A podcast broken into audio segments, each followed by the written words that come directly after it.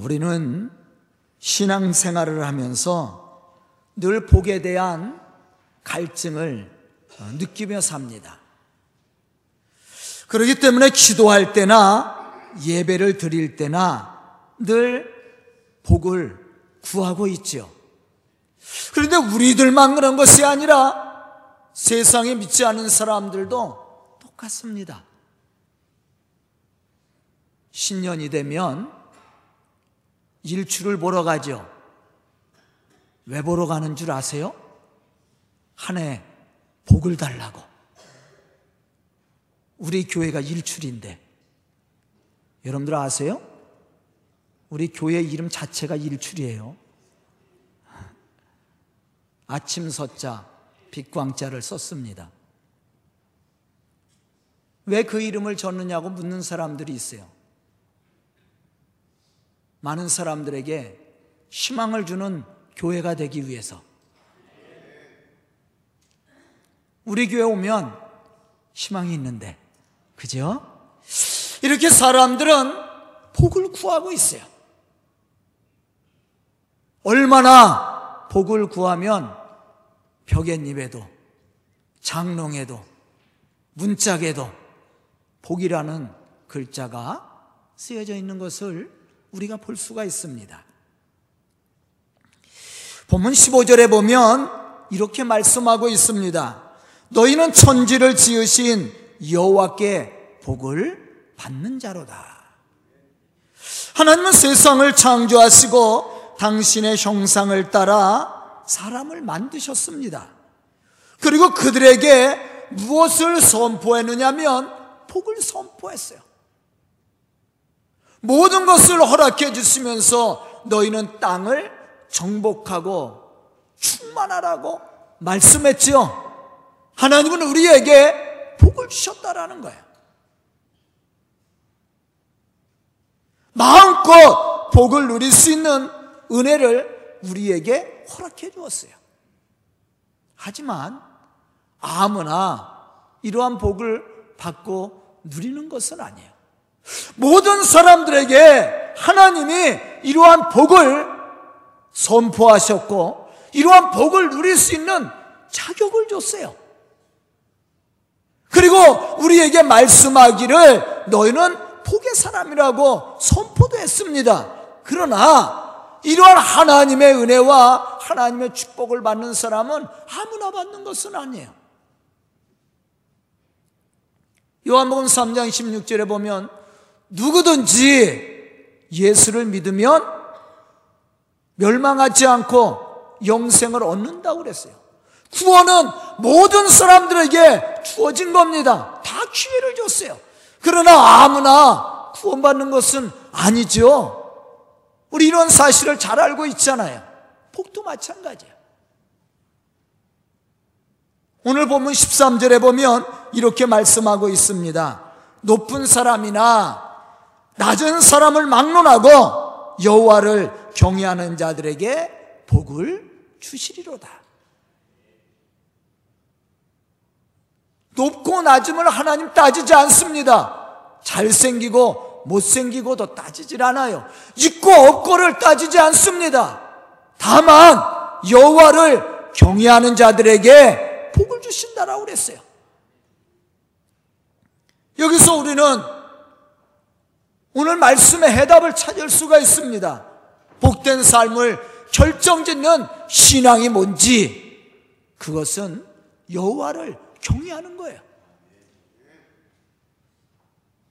여기서 우리는 여호와를 경외하는 사람이 어떠한 사람인지를 알아야 되잖아요. 그냥 여호와를 경외한다고 이야기만 하면 됩니까? 아니죠. 우리가 참으로 여호와를 경외하는 신앙을 가져야죠. 그런 여호와를 경외하는 신앙의 사람은 어떠한 사람인가? 오늘 우리가 생각해야 될 말씀입니다. 첫째로 여호와를 경외하는 사람은 말씀을 기쁨으로 여기고 순종하는 사람이에요. 이 사람이 복을 받는 사람입니다. 우리가 하나님을 경외한다고 말하면서 말씀대로 살지도 않으면서 또 말씀이 침이 돼서 그것을 못 견뎌한다면 그 사람이 하나님을 경외하는 사람이 될 수 있겠는가 생각해 봐야 돼요. 하나님을 경외하는 사람은 말씀에 순종하는 사람인데요. 그 말씀을 짐으로 여기지 않은 사람이에요. 행복으로 여기는 사람이에요.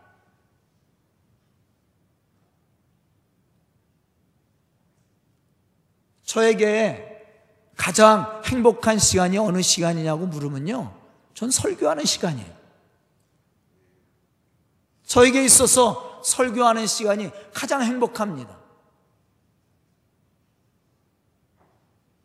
설교 준비하는 건 싫어요. 싫은 게 아니라 어려워. 아, 설교 준비만 누가 해주면 목회 할 만해요. 아, 새벽 예배도 괜찮습니다. 갈수록 더 힘들어져요. 저만 그런 줄 알았어. 40년 목회한 목사님한테 물어봐도요, 그게 힘들대. 근데 설교 시간은 너무 행복합니다. 왜 하나님의 말씀을 전하는 시간이니까. 우리 성도들에게 복을 선포하는 시간이니까. 하나님의 구원을 선포하는 시간이니까. 얼마나 행복한 시간이에요. 시편 34편 8절로부터 9절에 보면 이렇게 말씀하고 있습니다. 너희는 여호와의 선하심을 맛보아 알지어다. 왜 하나님의 선하심을 맛보아 알아야 됩니까? 하나님이 우리의 삶 속에 역사하시고 축복하시고 우리의 삶을 인도하시는 그 은혜를 체험한 그 축복을 맛보면요. 아, 신앙생활이 얼마나 재밌는지 몰라. 그런데 그 맛을 모르니까 힘든 거예요.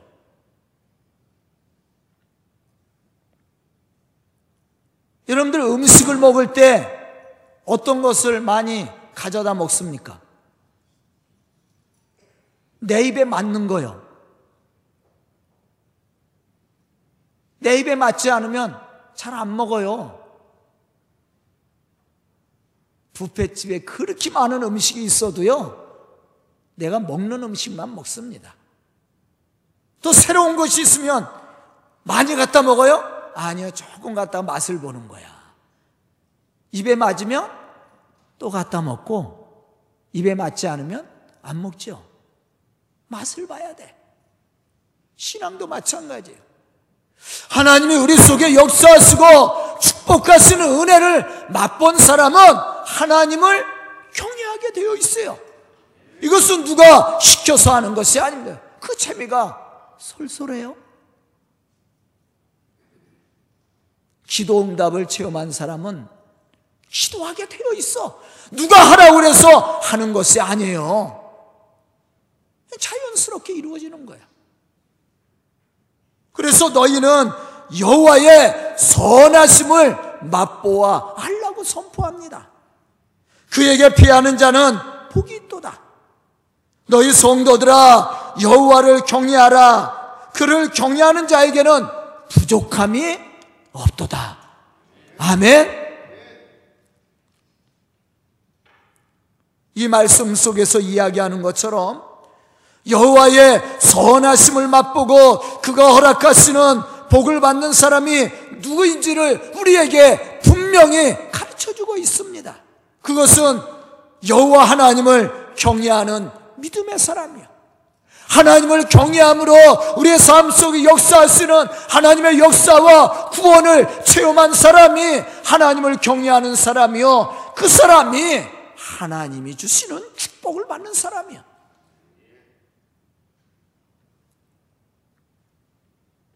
여기서 여호와를 경외하는 사람이 어떠한 신앙의 사람인지를 우리가 생각해 봐야 됩니다.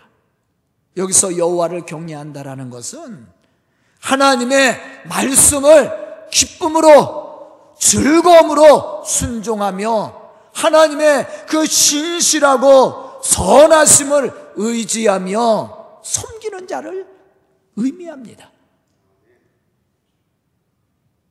시편 112편 1절에 보면 이렇게 말씀하고 있어요. 할렐루야. 여호와를 경외하며 그 계명을 크게 즐거워하는 자는 복이 있도다. 하나님을 경외하는 사람은 어떠한 사람이에요? 그 계명을 크게 즐거워하는 거야. 그냥 즐거워하는 정도가 아니라 넘치도록. 아멘. 아, 교회 충성된 일꾼이 어떤 사람이요?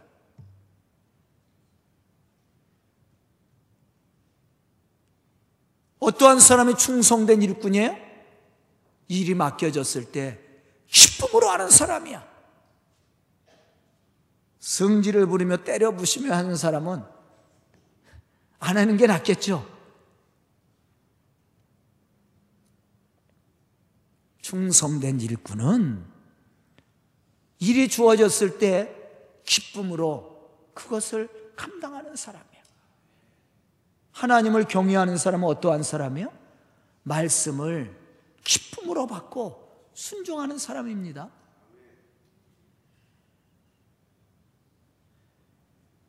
잠언서 8장 13절에 보면 또 이렇게 말씀합니다. 여호와를 경외하는 것은 악을 미워하는 것이라. 나는 교만과 거만과 악한 행실과 패역한 입을 미워하느니라. 여호와를 경외하는 자는 하나님의 말씀을 기쁨으로 받고 순종할 뿐만 아니라 악을 미워하고 악의 모양이라도 흉내내지 않은 사람이에요. 더 나아가서는 겸손함으로 하나님을 섬기는 사람이죠. 이 사람이 하나님의 은혜 속에 사는 사람이고 하나님의 축복 속에 사는 경외하는 믿음의 사람이라는 거예요. 잠언서 22장 4절에 보면 이러한 사실에 대해서 말씀하고 있습니다. 겸손과 여호와를 경외함의 보상은 재물과 영광과 생명이니라. 여기서 겸손과 여호와를 경외하는 것을 하나로 보고 있어요. 여호와를 경외하는 사람은 겸손한 사람이야. 그리고 악을 미워하는 사람입니다. 악을 버린 사람이야. 겸손히 하나님의 말씀에 순종하는 사람, 이러한 사람들에게 재물과 영광과 생명이 있다라고 그랬어요. 저는 오늘 말씀을 듣는 우리 성도들이 이렇게 하나님을 경외하는 믿음의 사람들로 하나님의 말씀에 순종하고 하나님의 약속하신 재물과 영광과 생명의 축복을 누리는 그런 믿음의 성도들이 다 될 수 있기를 주님의 이름으로 축원합니다. 두 번째 여호와를 경외하는 자는 믿음으로 하나님을 의지하는 사람이야. 여기서 의지한다라는 것은 의지할 뿐만 아니라 우리의 삶의 모습을 맡기는 것을 얘기합니다. 다시 말하면 믿음이죠. 우리가 하나님을 의지하거나 하나님을 신뢰하지 않으면서 어떻게 우리가 하나님을 경외한다고 말할 수가 있어요?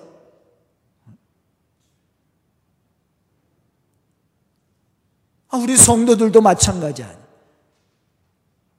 아, 입술로는, 아, 목사님 존경합니다. 그렇게 얘기하고 저를 신뢰하지 않는다면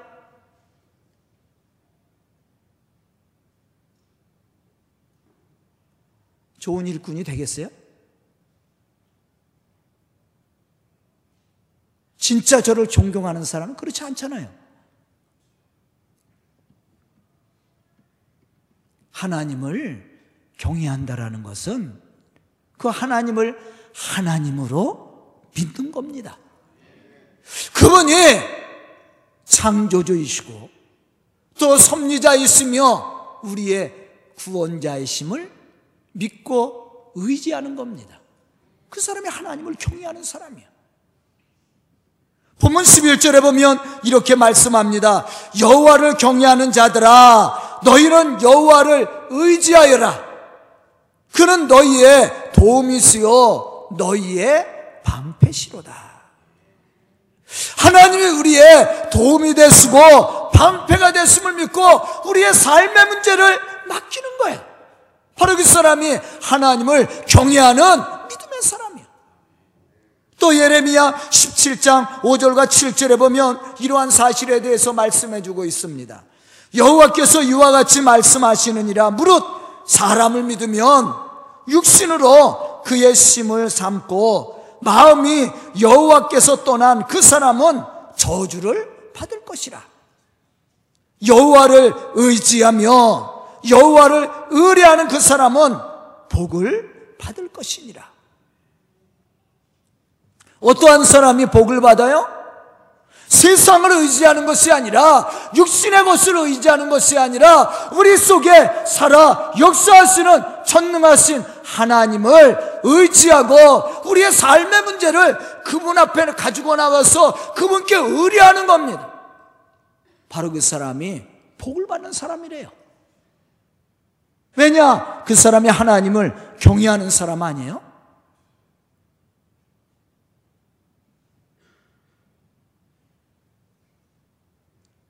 여기서 하나님을 의지하고 의뢰한다는 말은 하나님은 우리의 삶의 주인이 되시고 모든 문제를 해결해 주심을 믿고 맡기는 신앙의 모습을 말하고 있습니다. 이러한 믿음을 가지고 살아가는 사람은 하나님의 능력을 체험하게 되고 하나님의 허락하시는 축복을 누리게 되어 있어요. 하지만 하나님을 의지하지 않고 세상을 의지했던 불신앙의 사람들은 어떻게 됩니까? 저주를 받는다고 그랬어요. 망하는 거예요. 우리가 성경 속에서 이러한 예를 찾아본다면 출애굽 사건을 들 수가 있어요. 이스라엘 백성들은 하나님의 기적적인 능력으로 애굽에서 출애굽합니다. 홍해를 육지와 같이 건너갔습니다. 이제 가나안으로 달려가기만 하면 돼요. 그런데 이스라엘 백성들이 하나님을 의지합니까?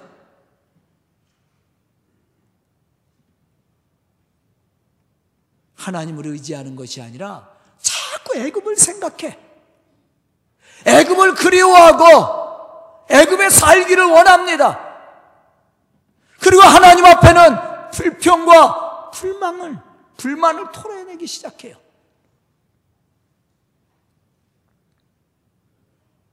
이 사람들은 다 어떻게 됐습니까? 광야에서 죽고 말았어요.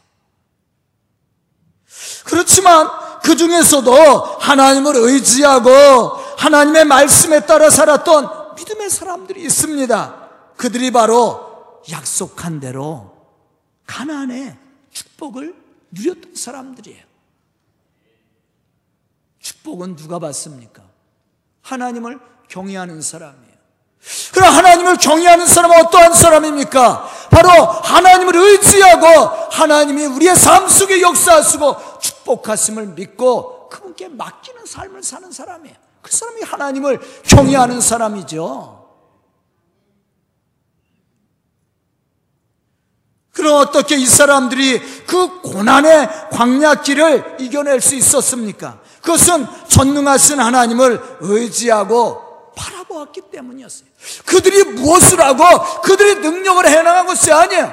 하나님이 나를 돌보시고 나를 보호하여 주시고 나의 방패가 되어 주시고 나의 삶을 축복하심을 믿는 믿음을 가지고 나갔다라는 거예요.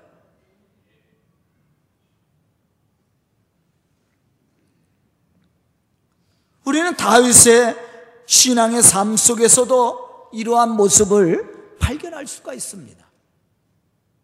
사무엘상 7장 17장 45절에 보면 블레셋 사람 골리앗과 싸우러 나가는 다윗의 고백 속에서 우리는 이러한 신앙을 찾아볼 수가 있어요.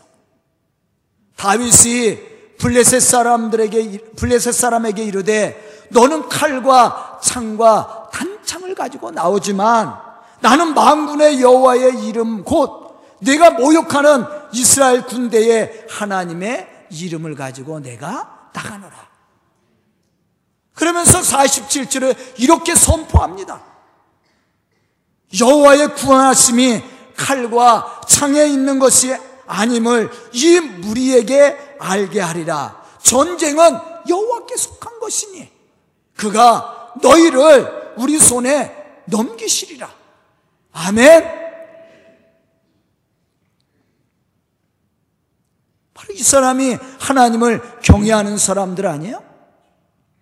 골리앗 앞에서 떨며 한마디도 내지 못하는 그 사람들이 하나님을 경외하는 사람들입니까? 하나님이 전능하심을 믿고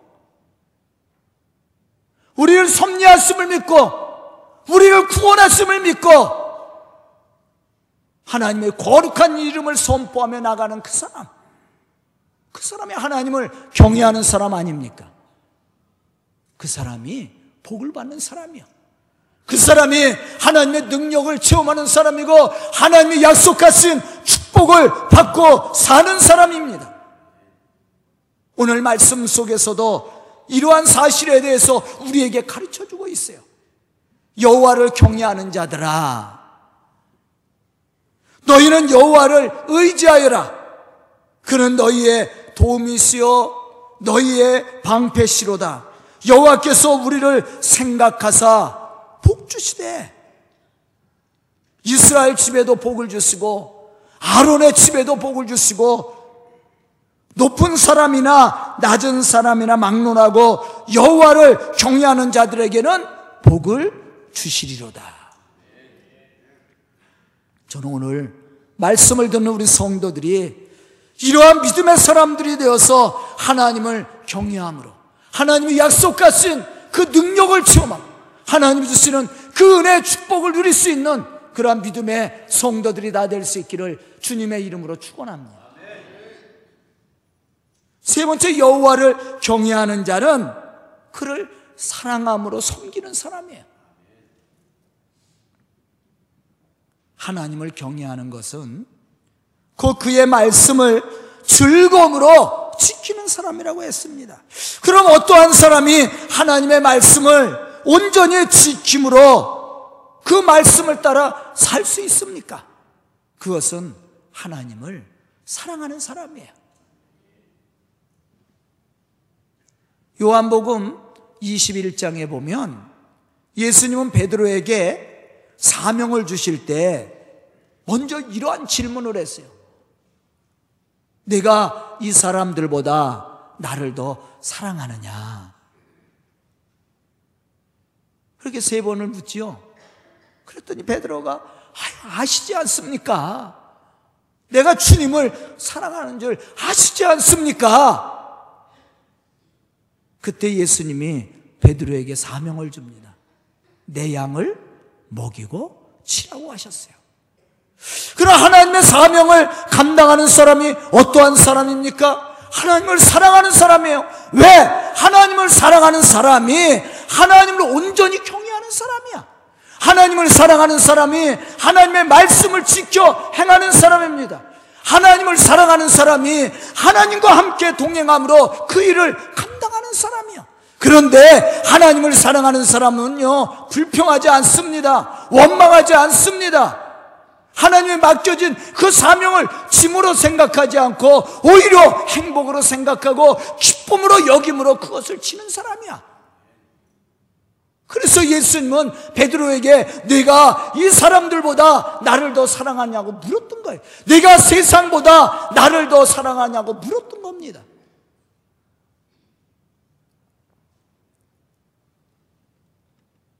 여러분들 자녀들을 키우면서 얼마나 심는 일 많아요. 아예 자녀들 말 잘 들어요? 아, 솔직하게. 여러분들이 하자는 대로 해? 아, 여러분들의 자녀들에게 도둑질을 해오라고 그래요? 남을 사기쳐서 뭘 가져오라고 얘기해요. 잘 되라고 얘기하는 거 아니야?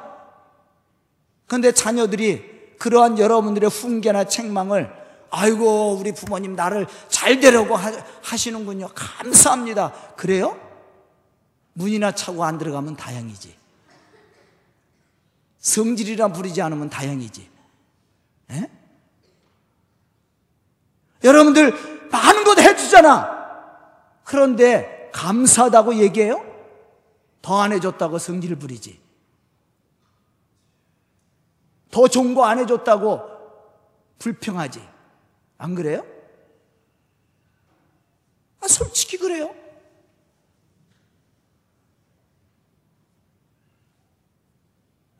만약에 옆집 아이가 그랬다면 뭐 해주지도 않겠지만 해주겠어요?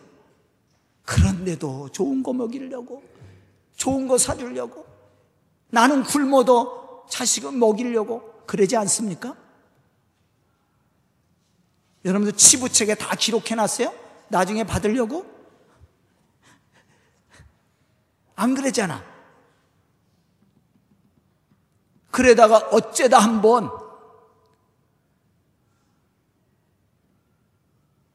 엄마 사랑해, 아빠 사랑해. 제가 잘못했어요. 잘할게요. 이런 말 한마디 하면요. 그런 편지 받으면요. 싹 녹아 떨어지지 않아? 혼적이냥 행복감에 겨워서 미소 짓지 않습니까? 왜 그래요? 왜 그렇습니까? 사랑하기 때문에 그러는 거예요. 내가 낳은 자식이기 때문에. 모든 걸 그 아이에게 쏟아 부어도 그 아이가 불평해도 더 잘해주려고 그래. 근데 그걸 짐이라고 여겨요? 할 수 없어서 합니까? 그렇지 않을 거예요. 그게 사랑이야. 그런데 하나님을 경외하는 사람이 어떠한 사람인지 아십니까? 하나님을 진짜 사랑하는 사람이야. 교회 좋은 일꾼이 어떤 사람인지 아십니까? 능력 있는 사람도 아니고 세상에 많은 물질을 가진 사람도 아닙니다. 교회를 진짜 사랑하는 사람이에요. 저에게 충성된 사람은 다른 사람이 아니에요. 저를 사랑하는 사람이야. 그 사람은요, 뭘 일을 맡겨도요, 기쁘게 해. 그 사람이 좋은 일꾼이 되는 거죠. 하나님을 경외하는 사람은 다른 사람이 아니에요. 하나님을 사랑하는 사람이야. 그 사람은 말씀에 순종하게 되어 있고 맡겨진 사명을 감당하게 되어 있습니다. 요한일서 5장 3절에 보면 이러한 사실에 대해서 우리에게 말씀해 주고 있어요. 하나님을 사랑하는 것은 이것이니 우리가 그의 계명들을 지키는 것이라. 하나님을 사랑하는 것은 다른 것이 아니라 하나님의 말씀을 지키는 사람이야. 그런데 그 계명들을 무거운 것으로 무거운 것이 아니니라 그랬어요. 말씀을 지키는데 무거운 것이 아니라 행복한 일이야. 사랑하는 사람을 위해서 하는 일은 행복하고 만족한 겁니다. 아멘? 바로 이 사람이 하나님을 경외하는 사람이고 하나님이 맡겨진 사명을 감당하는 사람이고 하나님이 주시는 은혜와 축복을 받는. 요한복음 3장 16절에 보면 왜 하나님이 독생자 예수 그리스도를 세상에 보내셨다고 말씀합니까? 세상을 사랑하사. 아멘. 그러면 예수님은 왜 십자가에 못 박혀 죽으셨습니까? 로마서 5장 8절에 보면 이렇게 말씀합니다. 우리가 아직 죄인 되었을 때에 그리스도께서 우리를 위하여 죽으심으로 하나님께서 우리에게 대한 자기의 사랑을 확증하셨느니라. 뭐 때문에 죽으셨어요? 하나님의 사랑을 이루기 위해서. 왜? 예수님은 하나님을 사랑하시는 분이니까. 그게 이유입니다. 다른 것이 아니야. 즉, 사랑은 상대를 위해서 죽을 수도 있는 거예요. 내 생명을 내놓을 수도 있는 겁니다. 그 사람이 좋은 일꾼이 아니에요. 그 사람이 하나님을 온전히 경외하는 사람 아닙니까? 다시 말하면 하나님을 경외하는 사람은 이와 같이 하나님을 사랑하는 사람으로 하나님이 맡겨주신 사명을 감당하고 또 하나님이 약속하신 축복을 받고 누리는 사람이에요. 그런데 이 모든 일을 짐으로 생각하지 않고 기쁨으로 생각하는 거예요. 바로 이 사람이 하나님의 축복을 받는 좋은 신앙을 갖춘 믿음의 사람이요. 하나님을 온전히 경외하는 사람이에요.